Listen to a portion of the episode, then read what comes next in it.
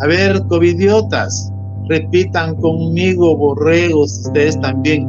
No existe el virus SARS-CoV-2. Repitan, no existe el virus SARS-CoV-2. Nos están matando las antenas. Otra vez, repitan conmigo, borregos y covidiotas. No existe el virus SARS-CoV-2. Lo que nos está matando son las antenas.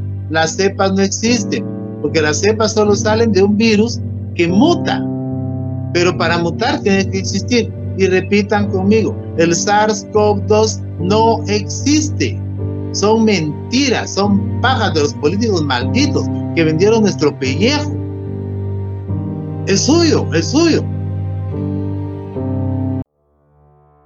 We know that many people are now starting to question whether this virus exists at all.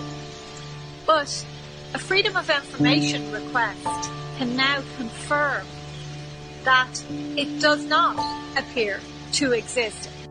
So people are right to question whether this virus actually exists. But we now, in Europe for the first time, have the scientific proof that it does not exist. And this is thanks to a Department of Health um, letter that has been received following a request by a citizen in the UK, which he actually had to appeal.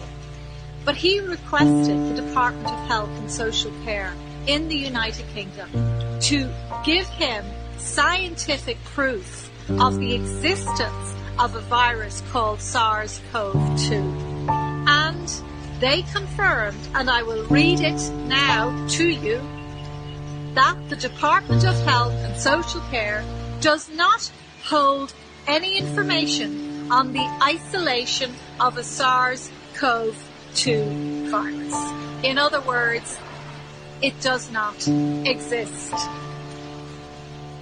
And be in absolutely no doubt that this criminal mafia organisation behind me, NPHET, will neither be able to prove that this virus exists. This follows what the CDC admitted to recently, the Centre for Disease Control in the United States, who admitted that they have not isolated in human, in a human being, the SARS-CoV-2 virus. So we can now safely say that there is no virus and therefore this is fraud, this is deception, this is criminality of the highest order. And this request went as follows.